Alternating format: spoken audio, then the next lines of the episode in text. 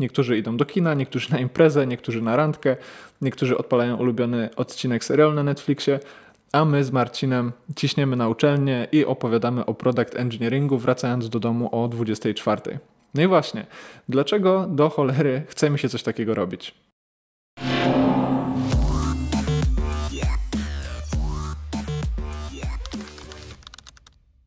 Muszę przyznać, że o tej tematyce uniwersytecko-akademickiej ostatnio myślę trochę częściej, a te myśli zostały również y, wzmożone przez zaproszenie na spotkanie Koła Naukowego Rozwoju Osobistego na Uniwersytecie Ekonomicznym w Krakowie, dzięki któremu razem z Marcinem mieliśmy przed studentami okazję wygłosić prelekcję na temat product engineeringu.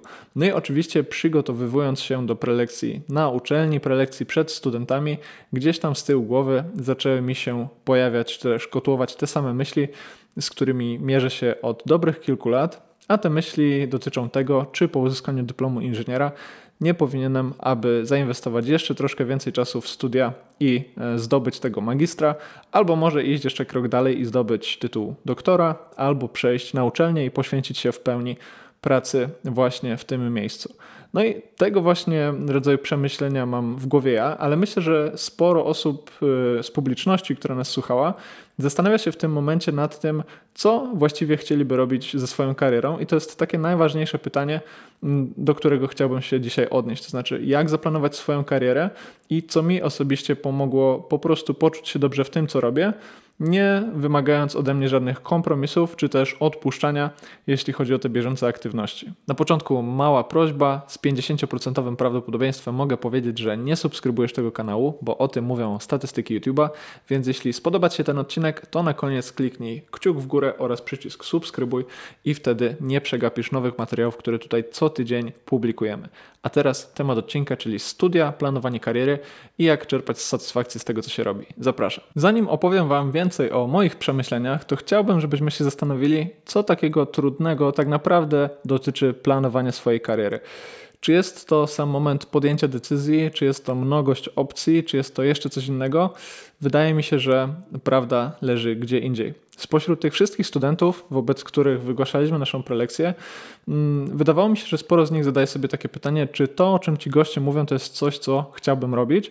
A nawet jeśli ta prelekcja nie spowodowała u Was takich pytań, to myślę, że na co dzień również i Wy, niezależnie czy jesteście widzami, czy byliście na uczelni, czy nie, zastanawiacie się, co właściwie chcielibyście robić. I to pytanie jest dość trudne, a staje się jeszcze trudniejsze, kiedy pomyślimy o potencjalnych konsekwencjach. Już tłumaczę dlaczego. Kiedy jesteśmy na początku swojej przygody z dowolnym zawodem, to w pewnym sensie, troszkę tak jak w Tetrisie, musimy się wpasować w jakieś klocki, które przygotował już ktoś przed nami. To znaczy mamy planszę i klocki, a my jesteśmy tym kolejnym klockiem, który musi zostać umieszczony w odpowiednim miejscu. Dlaczego? Ano dlatego, że większość kierunków na studiach dotyczy czegoś, co już się po prostu stało i o czym nasi rodzice i dziadkowie albo wiedzą, albo wiedzieli. Studia przygotowują nas w pewnym sensie do przeszłości, to znaczy pracownicy naukowi wiedzą, co obecnie jest chodliwego na rynku i w ten sposób kształtują studentów, żeby to, co już jest znane i lubiane, czy to jeśli chodzi o zawody, miejsca pracy, czy też aktywności, było po prostu możliwe do wykonania po waszym opuszczeniu murów uczelni. No i teraz, będąc na początku swojej drogi z jakimkolwiek zawodem, możecie się tak naprawdę zastanowić, w jakim kierunku chcecie iść. Macie, myślę, że takie co najmniej trzy osie, to znaczy jaki zawód, jakie miejsce, jakie aktywności. No i Problem w tym, że rzeczywistość, która jest wokół Was, nie do końca jest świadoma tych trzech osi, które sobie gdzieś tam w głowie narysujecie. No i tutaj leży tak naprawdę duża trudność i duże wyzwanie związane z planowaniem kariery. Nie chodzi o sam fakt zaplanowania przyszłości, ale chodzi o sytuację, w której zrozumiemy, jak te nasze plany mm, poradziły sobie w starciu z rzeczywistością.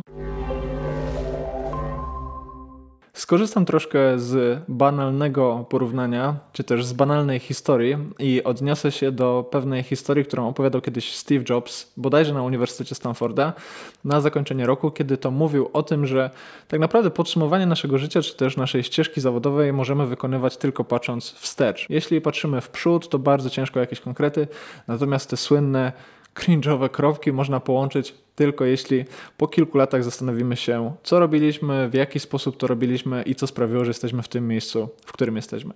No i powiem Wam, że jak patrzę na swoje własne doświadczenia, to Kilka lat temu nie widziałbym tutaj jeszcze żadnego większego planu. Troszkę chciałem być grafikiem komputerowym, troszkę chciałem być nauczycielem, może chciałbym być programistą, bo rynek był całkiem ok. Troszkę pracowałem przy bajkach, przy filmach animowanych, więc to wszystko to była jakaś taka praca kreatywna, ale powiedzmy, że ta rzeczywistość była troszkę randomowa. Natomiast jedną z takich rzeczy, która najczęściej chyba pojawiała się w mojej głowie, była gdzieś tam praca na stanowisku nauczyciela. I znowu, kiedy myślałem o dzieleniu się wiedzą, to od razu korzystałem z tych wgranych przez poprzednie pokolenia modeli do mojej głowy, które polegały na tym, że praca nauczyciela i dzielenie się wiedzą mogło się realizować albo przez pracę na uczelni tej czy innej, albo pracę w szkole tej czy innej, albo inną aktywność, dzięki której mógłbym się podpisać jako nauczyciel. No i jak pewnie wiecie, jeśli śledzicie prze przeprogramowanych częściej niż od wczoraj, tym nauczycielem ostatecznie nie zostałem. I chciałbym Wam opowiedzieć o jednym takim zdarzeniu, które pomogło mi ten fakt zaakceptować, a tak naprawdę docenić to miejsce, w którym jestem. Tym zdarzeniem, które pomogło mi poukładać kilka rzeczy w mojej głowie, była sesja związana z planowaniem e, kariery, którą przeprowadziłem kiedyś z Marcinem, którego teraz pozdrawiam. Ta sesja polegała na tym, że miałem sobie wyobrazić siebie w pięciu scenariuszach. Każdy z tych scenariuszy rozpoczynałby się od pobudki w takim utopijnym, idealnym, wymyślonym świecie, w trakcie którego nic absolutnie mnie nie ogranicza. I padało jedno proste pytanie: kim po prostu jesteś? No i przez te wszystkie odpowiedzi, które udzielałem, Marcin, który był wtedy partnerem e, w tej sesji, który prowadził tę sesję, zbierał te moje przemyślenia tak, żeby na końcu je w jakiś sposób podsumować. No i ja jakby nie szukałem, powiedzmy, rewolucyjnych odpowiedzi, od, udzielałem takich dość standardowych odpowiedzi, to znaczy chciałem być tym, kim jestem dzisiaj, tylko troszkę lepszym, albo może kimś, kto robi dwa, trzy kroki w przód. To znaczy, jak byłem programistą, to chciałbym być programistą, ale trochę lepszym. Może chciałbym mieć jakąś firmę, może jakieś szkolenia chciałbym prowadzić, e, może chciałbym robić w IT. Wszystko sprowadzało się do tego, że zostaję w IT, zostaję w technologii, staję się troszkę bardziej niezależnym i może gdzieś tam troszkę tego dzielenia się wiedzą jeszcze dodaję. No i to były właśnie moje scenariusze, natomiast e, osoba prowadząca tę sesję powiedziała, Marcin powiedział na koniec tej sesji, że on dodałby do tego wszystkiego, o czym ja mówiłem, jeszcze jedną rzecz, a mianowicie rolę nauczyciela. I to był dla mnie troszkę taki mindfuck, bo ja przecież o tym nauczycielu nie mówiłem. Ale nie mówiłem tylko pozornie, bo tak naprawdę w każdym z tych scenariuszy mówiłem o czymś, co wiązało się z przekazywaniem wiedzy. Albo jako lider, który wdraża nowe osoby do branży, albo jako osoba, która prowadzi szkolenia, czyli pewnie też jest nauczycielem, albo jako osoba, która prowadzi jakiś biznes, też pewnie biznes szkoleniowy, czyli znowu krążymy wokół przekazywania wiedzy. I ta uwaga na temat tego, że ja cały czas krążę wokół tej roli nauczyciela, była czymś, co w pewnym sensie otworzyła mi oczy, a tak naprawdę była początkiem do tego, żeby zrobić kolejny krok i zrozumieć, na czym polega tak naprawdę czerpanie satysfakcji z tego, co się robi. Bo jak się okazuje, czerpanie satysfakcji z tego, co się robi, nie do końca polega na tym, żeby wpasować się jak w tym Tetrisie, mm, w te klocki, które już są dostępne na planszy, ale żeby zastanowić się nad wartościami, które są dla nas tak naprawdę ważne.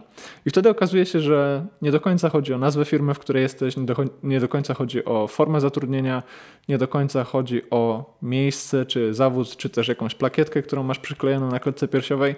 Chodzi o to, czy te wartości, które są dla ciebie priorytetem, są w danym miejscu spełniane i realizowane. W moim przypadku jedną z najważniejszych wartości która daje mi satysfakcję, jest możliwość dzielenia się wiedzą w ten czy inny sposób. Ta rola nauczyciela, o której kiedyś myślałem, która była bardzo, bardzo ograniczona tylko do dwóch aktywności, czyli albo pracy na uczelni, albo pracy w szkole, na przykład podstawowej, teraz zamieniła się w możliwość dzielenia się wiedzą, co z drugiej strony pomaga mi unikać rozczarowań. To znaczy, nie jestem rozczarowany tym, że nie pracuję na uczelni, nie wracam myślami do powrotu na uczelnię, bo myślę zupełnie inaczej o tym, co robię dzisiaj, a konkretnie inaczej myślę o tym, czym są chociażby przeprogramowania. Dlaczego mówię tutaj o przeprogramowanych? Ano wyjdźmy od problemu, który postaramy się rozwiązać. Jak wyglądał mój ostatni piątek? Wyglądał on tak, że po 8 godzinach pracy zapakowałem się do samochodu, dwie godziny spędziłem w trasie, następnie przez godzinę razem z Marcinem opowiadałem o product engineeringu, a potem kolejne dwie godziny w strugach deszczu wracałem do domu, w międzyczasie zahaczając o jakąś kolację zjedzoną w biegu. Kiedy słyszy się takie historie, kiedy niektórzy z naszego otoczenia słyszą takie historie, to często zadają i mi, i Marcinowi, i wielu innym twórcom, czy zajawkowiczom tak naprawdę dowolnego typu takie pytanie, czy tobie się tak naprawdę chce to robić?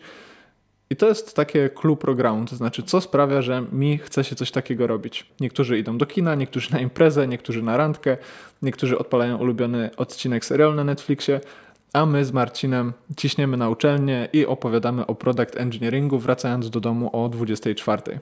No i właśnie, dlaczego do cholery chce mi się coś takiego robić? W tym roku, jeśli moja matematyka jest na odpowiednim poziomie, będziemy obchodzić trzecią rocznicę wystartowania z projektem Przeprogramowani, co oznacza, że przez 36 miesięcy razem z Marcinem kopaliśmy się z kolejnymi wyzwaniami, które są związane z prowadzeniem takiego projektu po godzinach ale to wszystko jest rekompensowane dopasowaniem do wartości, o których powiedziałem wcześniej. Gdyby się zastanowić naprawdę mocno nad tym, czym dla mnie osobiście są przeprogramowani, to jest to takie spełnienie tak naprawdę wszystkiego, co kiedyś chciałbym robić. Z jednej strony jest to inicjatywa, która daje mi troszkę niezależności.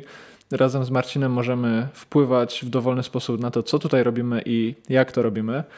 Z drugiej strony jest to coś, co odpowiada na moje potrzeby zostania nauczycielem, bo de facto nauczyciel to jest osoba, która dzieli się wiedzą, wierząc, że jak ta wiedza zostanie rozdystrybuowana, to wszyscy na tym kolektywnie zyskamy.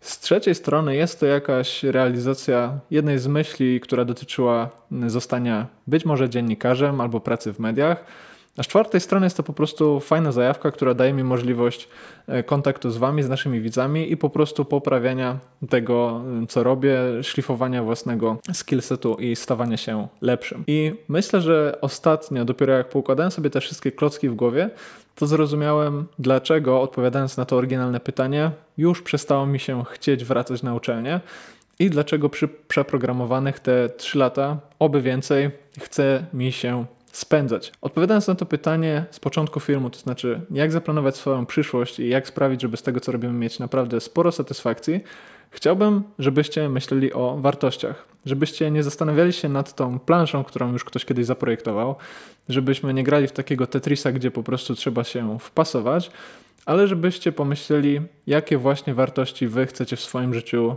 pielęgnować. To znaczy, czy chcecie stawiać na niezależność, czy chcecie stawiać na dzielenie się wiedzą, czy chcecie stawiać na święty spokój, czy chcecie stawiać na rodzinę, czy chcecie stawiać na odpoczynek. Jeśli w danym miejscu pracy uda Wam się realizować coś z tego kubełka, to naprawdę zapewniam Was, że zwiększacie sobie swoje szanse na sukces. Wyszło trochę coachowo, ale myślę, że jest to ważna rzecz. Chciałem się nią podzielić i przypomniał mi o tego typu przemyśleniach również ostatnio Lex Friedman, który z jednym ze swoich gości rozmawiał o wielu różnych przypadłościach związanych na przykład e, z psychiką, z osobowościami, z charakterem. I on powiedział tam takie jedno bardzo ciekawe zdanie, to znaczy celebrate weirdness. Świętuj swoją wyjątkowość, świętuj swoje dziwactwo i, i będzie dobrze. I tym optymistycznym akcentem chciałbym zakończyć ten film. Dajcie znać, jakie wy macie przemyślenia w tej kwestii. No i już dzisiaj zapraszam was na kolejny film i zapraszam was również na sprint review, który jak się uda, to zrealizujemy jeszcze przed weekendem. Do zobaczenia.